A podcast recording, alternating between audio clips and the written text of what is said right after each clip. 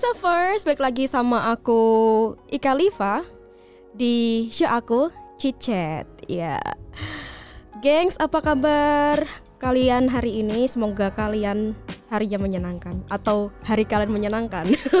yang benar yang mana nih kalimatnya? Aduh, nervous geng soalnya uh, apa coba?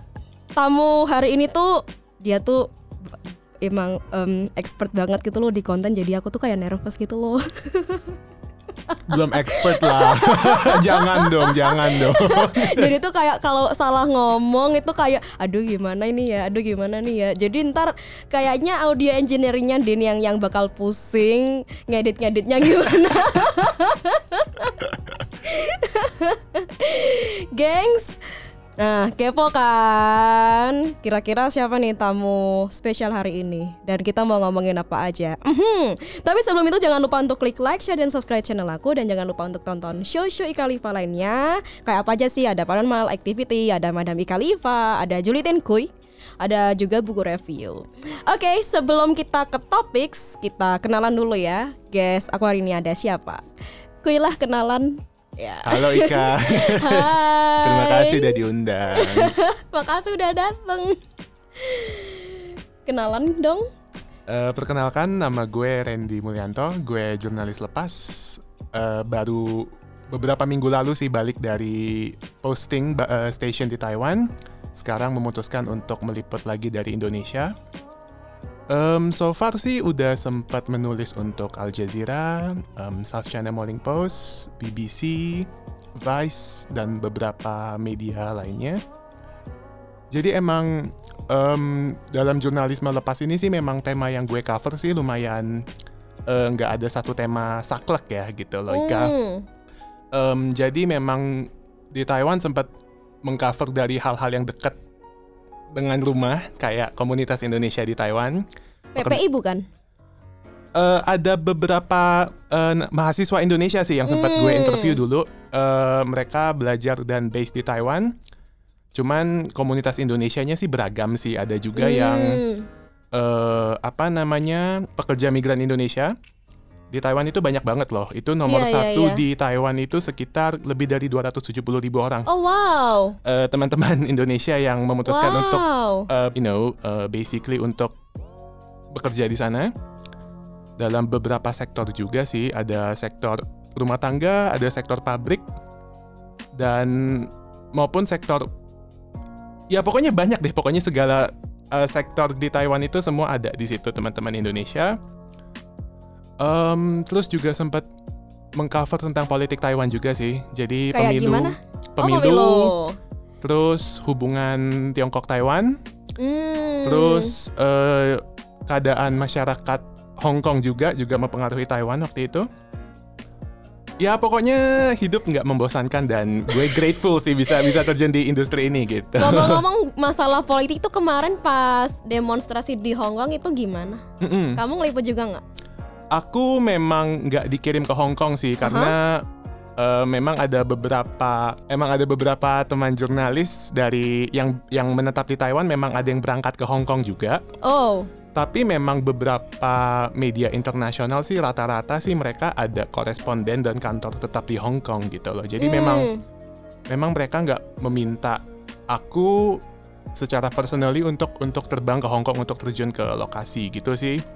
Cuman ada satu story di mana aku meliput tentang gereja di Taiwan, di Taipei. Oh, jadi tuh? Uh, jadi gereja ini memang secara terbuka bilang Oke, okay, kita kita welcome orang-orang Hong Kong yang uh, terlibat dalam demo Hong Kong untuk untuk ke Taiwan. We'll shelter them. Mm-hmm, mm-hmm. Uh, kita akan intinya mendukung mereka untuk mulai dari melanjutkan studi ataupun mengirim bantuan logistik dari Taiwan ke Hong Kong. Gitu sih. Jadi emang gereja ini karena mereka punya shared values ya dengan orang-orang Hong Kong yang demo kemarin. Mm.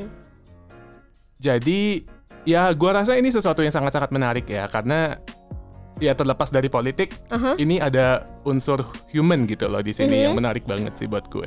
Kalau yang pemilu kemarin itu ngeliput apa aja? Uh, kalau pemilu kemarin kan memang ini kan pemilu ini kan memang di, dilihat dunia ya iya, karena iya eh, pemerintah Tiongkok di Beijing juga mengawasi pemilu ini berjalannya gimana, tapi pemerintah Amerika dan Jepang juga eh, ikut mengawasi gitu loh, memantau gimana sih pemilu ini gitu. Em, kemarin sih Januari ada sempat mengcover tentang isu gereja itu karena Hmm. timingnya pengen di di time frame-nya pengen diteka, didekatkan sama pemilu tanggal 11 Januari. Terus juga ada hubungan Taiwan Indonesia sih yang gua cover lagi-lagi yang dekat dengan dengan personality eh, dengan personal gue itu gimana gitu loh dengan background personal gue gitu loh. Terus satu lagi lebih kayak FAQ.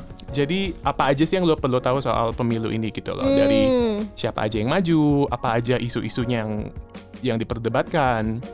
Em, terus juga kayak siapa sih yang kira-kira menang? Terus apa aja sih yang mempengaruhi pemilu ini gitu loh? Apakah whether it's only domestic issues atau Mhm. justru ada isu-isu Hong Kong atau isu-isu lainnya? Mhm, mhm. Terus kemarin sih ada satu story juga tentang eh ini ya apa hoax ya eh, kampanye fake news di Taiwan ini gitu loh. Itu kayak gimana? Fake news di Taiwan ya. Jadi Iya. eh sebetulnya sih fake news ini datang dari dua dua sisi yang yang ikut pemilu kemarin ya. Ada kabar bohong, ada juga isu yang menakut-nakuti. Hmm. Nah, ternyata tuh di Taiwan ada satu sepasang teman, bukan sepasang kekasih. So basically um, um, ada intinya satu uh, children storyteller dan temannya itu memang uh, terlibat dalam IT tuh pengen memake sure bahwa orang Taiwan tuh lebih pintar dalam membaca news gitu loh. Jadi mereka membuat chatbot Aha, aha. Dan chatbot ini bisa membantu lo untuk filter nih apakah eh, video atau berita yang lo baca ini asli atau palsu. Oh, wow. gitu. Hebat ya. Itu harusnya pas kemarin Indonesia pemilu itu harusnya juga ada kayak gitu ya. Karena Hmm, pas Indonesia betul, pemilu betul. itu tuh banyak banget hoax nggak sih? Aduh. Dari kubu satu dua sama aja dah. Hmm, hmm, hmm, hmm, hmm, Sebagai orang netral, hmm, nah, ya hmm. kan. Melihat dari kacamata orang ketiga gitu iya, ya. bener. Sisi Iya, orang betul. ketiga gitu kan kayak, hmm ini gimana? Harusnya pas kemarin Indonesia pemilu harus kayak gitu juga ya. Jadi tuh Betul. bisa mencerdaskan masyarakat juga gitu kan dengan Betul. adanya chatbot gitu. Betul. Iya kan. Tapi masalahnya balik lagi kalau bikin chatbot itu nggak susah. Eh itu iya susah banget itu nggak gampang karena Hmm. itu banyak data banget tahu nggak sih yang harus Iya. dibikin gitu loh. Dan ketika gua interview eh, inisiator chatbot ini ya, Aha, aha. gua ngelihat codingnya, oh rumit banget. iya, karena kan Pusing itu banget. kayak istilahnya big data yang digabungin data miliaran gitu kan Betul, di coding-coding, Iya, betul, code- Iya, betul. aduh. Tapi chatbotnya jalan loh, Ika. Jadi emang gue sempat iseng-iseng eh, apa namanya kirimkan ini kan link berita di chatbot itu mhm, ya mhm. mereka responsif gitu. kayak sim-simi ya. Kind of. Sim-siminya tapi cerdas banget gitu kan Kind of, bisa iya, bisa ngertiin iya, yang iya. bener mana yang enggak yang mana. Iya. Gila gila gila. Terus kalau eh, ngeliput kayak teman-teman kita yang pas lagi di Taiwan itu Hmm. eh, berita yang kamu liput kayak kayak gimana? Hmm, salah satunya sih ada kebiasaan yang unik ya di Mhm. stasiun kereta Taipei. Jadi Hmm. eh, di Taipei itu kan ada satu kayak semacam kayak gambirnya di Jakarta gitu loh. Oke. Jadi emang eh, stasiun kereta utama yang mulai dari pusat eh, MRT dalam kota ataupun stasiun kereta ke kota-kota lain ataupun bisa diakses juga sih stasiun eh halte bus yang ada di dekat eh, main station ini gitu loh yang bisa menyambungkan lo dari Taipei dari ibu kotanya ke beberapa kota lain. Dan di situ tuh eh, memang ada tradisi, bukan tradisi, it's actually kayak kebiasaan eh, teman-teman Indonesia setiap Iya. minggu tuh untuk ngumpul di main station itu gitu loh. Itu ngumpul karena urusan ya salam kangen sih lebih kayak Hmm. misalnya kayak mereka kan karena setiap minggu kan kebanyakan dari teman-teman Indonesia kan libur hari Minggu ya. iya. Jadi mereka daripada mungkin daripada mereka pikir ah daripada gua pergi nggak jelas sendirian mending gua kumpul sama teman-teman Indo gitu Oh, I di see. di stasiun kereta itu ya mereka bawa makanan, mereka selfie-selfian, mereka ya intinya catch up lah kayak mereka ngobrol kayak gue akhir-akhir ini ngapain aja sih gitu-gitu sih karena emang orang Indonesia bener-bener suka ngumpul banget di di di Taipei Main Station itu gitu. Ini out of contact berarti kamu bisa bahasa Hmm. Mandarin. ya ya makin makin baik lah maksudnya ya, Gitu ya? dibandingkan awal pertama ke Taiwan sih ya jauh lebih improve lah sekarang gitu sih. Ni hao. Ni hao. Ni hao ma. Wah, ni hao, ni hao.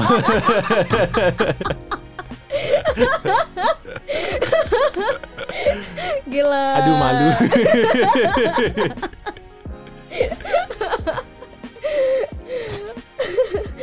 Terus eh ke- pasti kan orang banyak yang kepo gitu kan. Hmm. Banyak juga eh, teman-teman di luar sana mungkin yang pengen menjadi kayak dirimu gitu Aduh. kan. Kayak, gimana sih rasanya jadi jurnalis? Kalau menurut kamu sendiri kayak senang susahnya jadi jurnalis itu apa sih?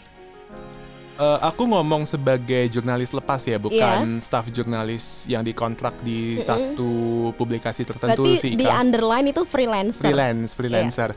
Cuman yang aku rasa yang aku notice dari beberapa teman-teman yang jadi jurnalis, staff jurnalis itu ya sebenarnya sih cara kerja kita sama. Mhm. Kita mengajukan ide tulisan kita mau nulis tentang apa ke editor kita. Terus kalau misalnya editor ACC ya kita pergi keluar liputan gitu loh. Entah kita wawancara, entah kita observasi suatu kejadian atau mungkin eh, observasi press conference misalnya kita kita kita take notes ya di situ ada apa aja yang Em, ya setelah kita pulang liputan ya kita mensummarize apa yang kita dapatkan di lapangan dalam bentuk artikel sih karena aku jurnalis teks kan. Eh, jadi memang kita tulis kita meng-highlight apa-apa aja yang penting di hari itu di liputan itu baru kita kirimkan ke editor editor ngedit ya publish gitu sih Kalau susah senangnya?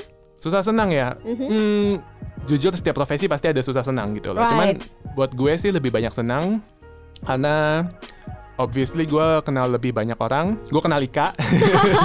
gue kenal Ika karena jurnalistik itu kan pada akhirnya kan kita mencoba untuk bisa relate sama orang lain ya. Terlepas dari em, background lo apa, umur lo berapa, asal muasal lo dari mana gitu, itu itu nggak relevan sih di jurnalistik gitu loh. Karena kita harus bisa ngobrol sama siapa pun. Mhm, mhm. Em, ya pastinya senangnya juga karena kita belajar lebih banyak, kita bisa menjadi lebih aware, kita juga bisa menceritakan story orang lain. Harapannya sih biar orang lain lebih aware ya, tentu akan aware akan satu isu tertentu gitu.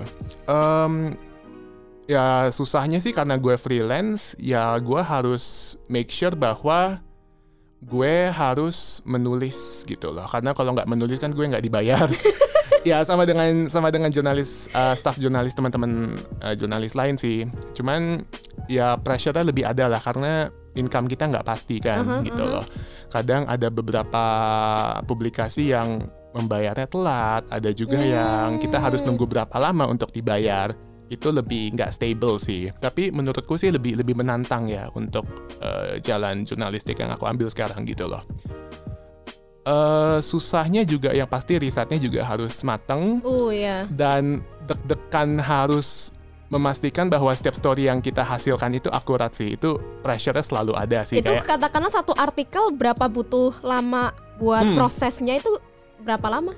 Kira-kira? Eh, aku sih setiap setiap liputan sih nggak pasti ya kadang Hmm. diminta untuk nulis hard news Hmm. Misalnya dulu sempat nulis eh, ngeliput tentang pidato Presiden Taiwan. Itu waktu itu untuk Al Jazeera itu prosesnya sekitar 12 jam lah kurang lebih.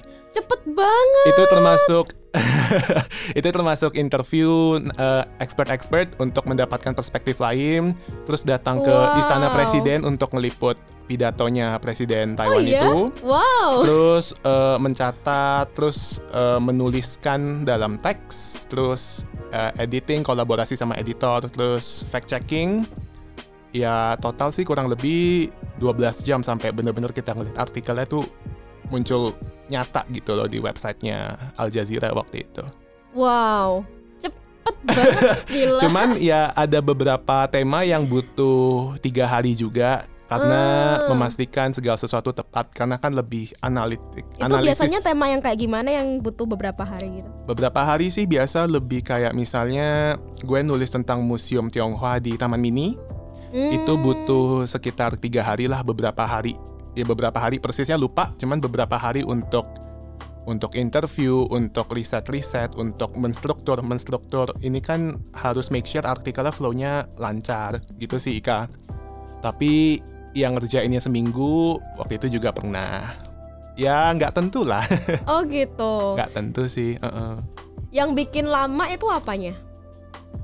Yang bikin lama ya, Mhm. hmm, ya gue gue ya jujur aja ya pasti mood ya ngaruh ke mood Oh, juga oke. gitu loh. Karena kalau misalnya kita merasa I don't feel like ini waktu yang tepat untuk eh, untuk ngerjain story-nya karena kalau mood yang kurang bagus kan pasti ngaruh ke hasilnya juga gitu loh.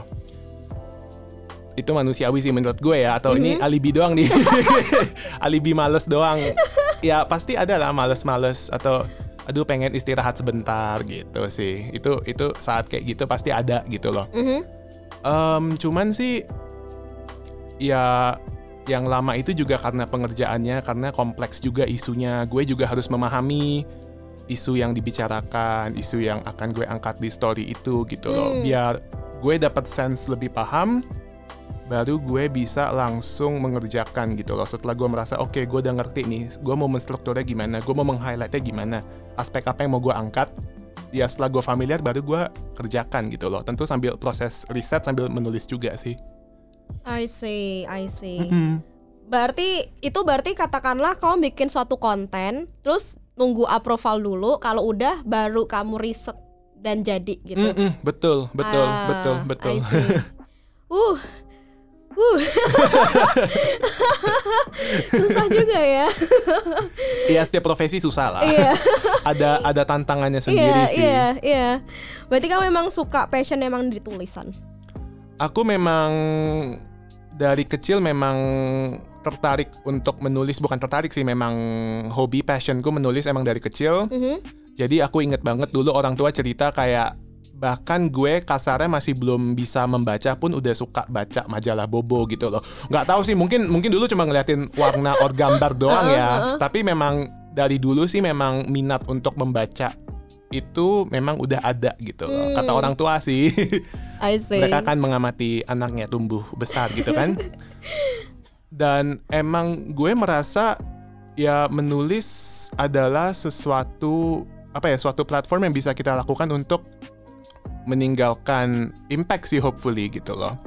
Kayak gue nggak nggak meyakini bahwa tulisan gue bisa bener-bener impactnya sangat-sangat besar mengubah dunia seluruhnya. Itu kan kayaknya muluk-muluk banget gitu Mhm, loh. mhm. tapi gue percaya bahwa hopefully setiap orang yang membaca tulisan jurnalis mana pun, jurnalis siapa pun itu, mereka akan tertrigger gitu loh untuk untuk mencari tahu lebih banyak atau mungkin lebih aware akan isu tertentu gitu. Jadi menurut gue sih ya it's ya langkah kecil sih. Gue memaknai menulis itu adalah melakukan langkah kecil dan melakukan pendekatan personal untuk bisa mengubah ide-ide tersebut sih untuk bukan mengubah sih gimana ya memunculkan ide-ide tersebut untuk muncul lah aduh makasih makasih jadi malu jadi malu Tapi dulu jurusan Yeay. Tapi ju- ju- dulu pas Mm, kamu mm, mm. sekolah itu jurusannya emang jurnalistik. SMA ambil IPS Aha. eh, dulu kuliah sih ambil bisnis sih Terus kenapa Hmm. tiba-tiba ada termotivasi, ah, gue jadi jurnalis? Gimana ceritanya? Hmm, kayak gue merasa dulu ambil kuliah bisnis memang harapannya sih bisa lebih tahu lebih banyak ya di dunia di dunia baru di dunia bisnis di Mhm. dunia ekonomi gitu bisa Mhm. lebih tahu banyak Mhm. harapannya sih biar memperkaya reporting gue gitu loh dan perspektif gue tuh Hmm. ya gue percaya bisa lebih kaya gitu loh karena ya banyak teman-teman gue juga yang lain yang jurnalis yang berhasil tapi mereka kuliahnya nggak nggak nggak saklek jurnalistik gitu loh ada yang ambil sastra ada yang ambil eh pokoknya apa pun yang di luar jurnalistik gitu loh dan itu ternyata memperkaya kualitas mereka gitu loh. Em, untuk pilihan mengambil jurnalistik sih karena gue merasa ya this is what I really enjoy doing. Mhm. gue merasa gue bisa maksimal. Dan ya jurnalistik adalah sesuatu yang pengen gue tekuni lebih dalam lagi sih dan gue pengen belajar lebih banyak lagi dari teman-teman jurnalis yang yang lebih experience tapi humble gitu loh. Oh. gitu sih, gitu sih alasan masuk eh, dunia ini sih industri Tapi ini sih. dari dulu emang cita-citanya pengen jadi ini jurnalis.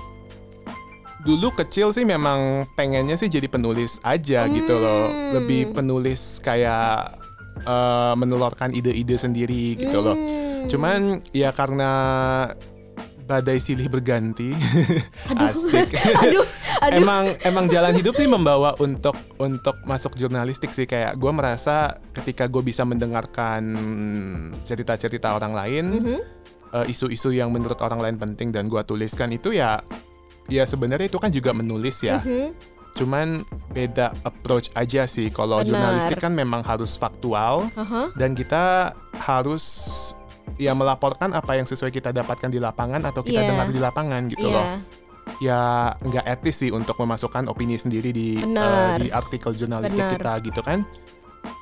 Ya beda approach aja sih Ika, tapi memang menulis seni menulis seni berpikirnya seni eksekusinya kan ya it looks different, it might look different, cuman Mhm. ya tujuan akhirnya kan yang gua rasa sih sama sih yaitu untuk hopefully bisa menginspire orang lah atau at least membuat mereka lebih aware Oh, that's sweet.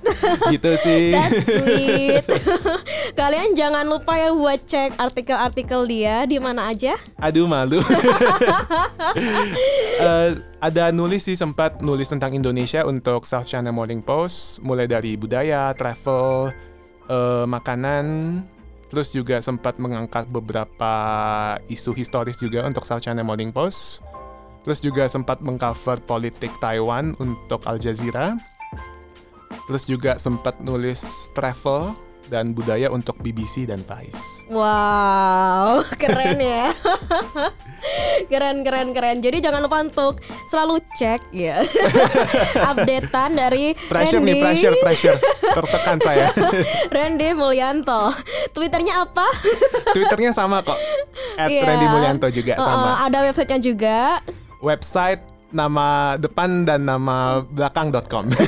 sama, sama, sama, sama semua biar konsisten hopefully.